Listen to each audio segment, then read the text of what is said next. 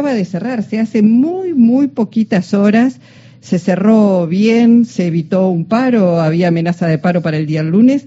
Así que la saludamos a la ministra de Trabajo, Kelly Olmos. Hola, ministra, ¿cómo va? Con Jorge Alperín le damos la bienvenida. ¿Cómo está? Muy bien, muy bien. ¿Ustedes? Bien, muy bien. Bueno, digo, hay que dar eh, también buenas noticias. Estamos los periodistas muy acostumbrados siempre a, hablar de todo lo que falta. Bueno, en este caso, este, no solamente se cerró una buena paritaria al 107% para el año, sino un bono de 100 mil pesos.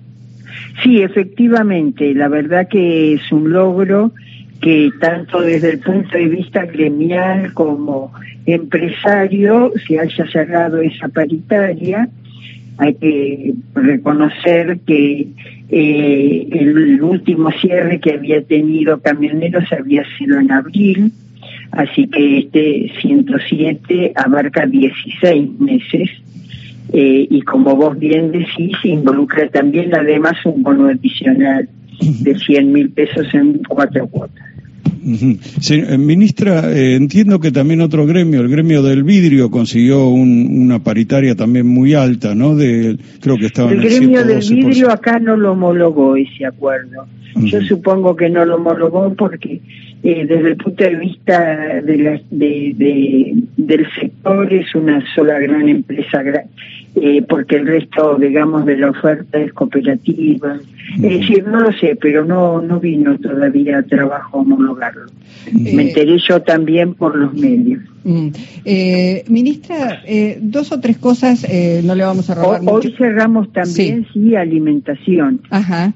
¿En cuánto cerró alimentación? En 87 creo que fue. 87. Bueno, quiere decir que hay eh, claramente un eh, intento de actualización y actualización de los salarios a la luz de lo que ha sido la inflación, lo que todavía es la inflación, que no hemos cerrado el año. Pero bueno, esto habla de algo, algo que me da pie para, para plantear. Eh, hoy hizo declaraciones el ministro Guado de Pedro señalando que se está hablando con Sergio Massa sobre la posibilidad de otorgar una suma fija para sectores que han perdido contra la inflación. Eh, ¿Entiende usted que esto también corresponde para trabajadores aún que están discutiendo en paritaria, que lo debe resolver cada gremio, si acepta, si pide ese bono?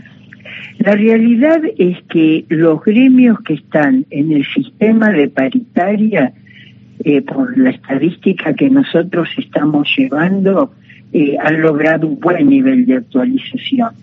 Por ejemplo, esta paritaria que estamos hablando, que es la de camioneros, tiene una cláusula que dice que de definirse un bono queda absorbido por este acuerdo.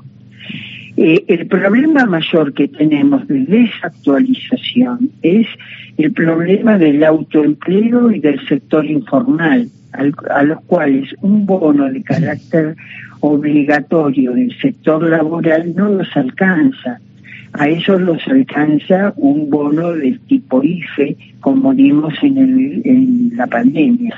Ministra, eh, es evidente que hay gremios que tienen mayor capacidad de presión, mayor capacidad de conseguir este, aumentos más altos. Esto, de algún modo, quizá profundiza la dispersión salarial. Eh, ¿qué, ¿Qué lectura hace usted de eso? Fundamentalmente que la mayor dispersión es entre trabajo formal y trabajo autoempleo e informal. Esa es la mayor dispersión.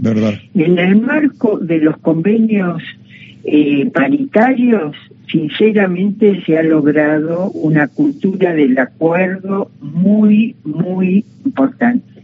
Mira, todos los días se habla mal de la Argentina, mal de los argentinos, mal de nuestros dirigentes gremiales, políticos. Si uno pudiera estar acá como testigo de, de, lo, de los acuerdos que se alcanzan en el Ministerio de Trabajo, no ahora que yo acabo de acceder, sino, por ejemplo, este año se han suscrito cerca de 2.700 acuerdos donde participan los sectores, negocian directamente, el Ministerio de Trabajo actúa tratando de ayudar, de componer, etcétera, realmente es un ejercicio adulto de democracia valiosísimo que los argentinos debemos reconocer y merituar. Eh, Kelly, una cosa más y, la dejamos este, seguir trabajando. Ayer se votó el presupuesto en la Cámara de Diputados, no se logró eh, el artículo por el cual se pedía que los magistrados, funcionarios del Poder Judicial eh, fueran alcanzados y tuvieran que tributar impuesto a las ganancias. Eh, siempre se dice el salario no, no es ganancia y hoy diputados de extracción sindical del Frente de Todos presentaron un proyecto sobre el pago del impuesto a las ganancias este, a propósito de lo que ocurrió en el día de ayer.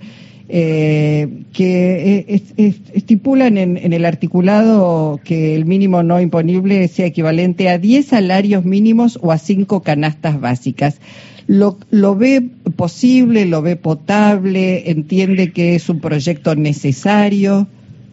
Mira, eh, realmente creo que es debatible, la responsabilidad primaria de emitir un juicio de valor le va a corresponder al Ministerio de Economía, donde habrá que merituar el equilibrio entre los derechos de los trabajadores y y las posibilidades objetivas desde el punto de vista fiscal. Yo lo que creo es que en una sociedad con una eh, dispersión de ingresos tan grande como la nuestra, es lógico que en la pirámide de los ingresos haya una tributación en base al ingreso. Eh, establecer el punto de corte, bueno, puede ser perfectamente debatible. Ministra, le agradecemos muchísimo su tiempo, la deferencia de atendernos, le mandamos un abrazo, muchísimas gracias. ¿eh? No, a disposición. Gracias. Kelly Olmos, ministra de Trabajo.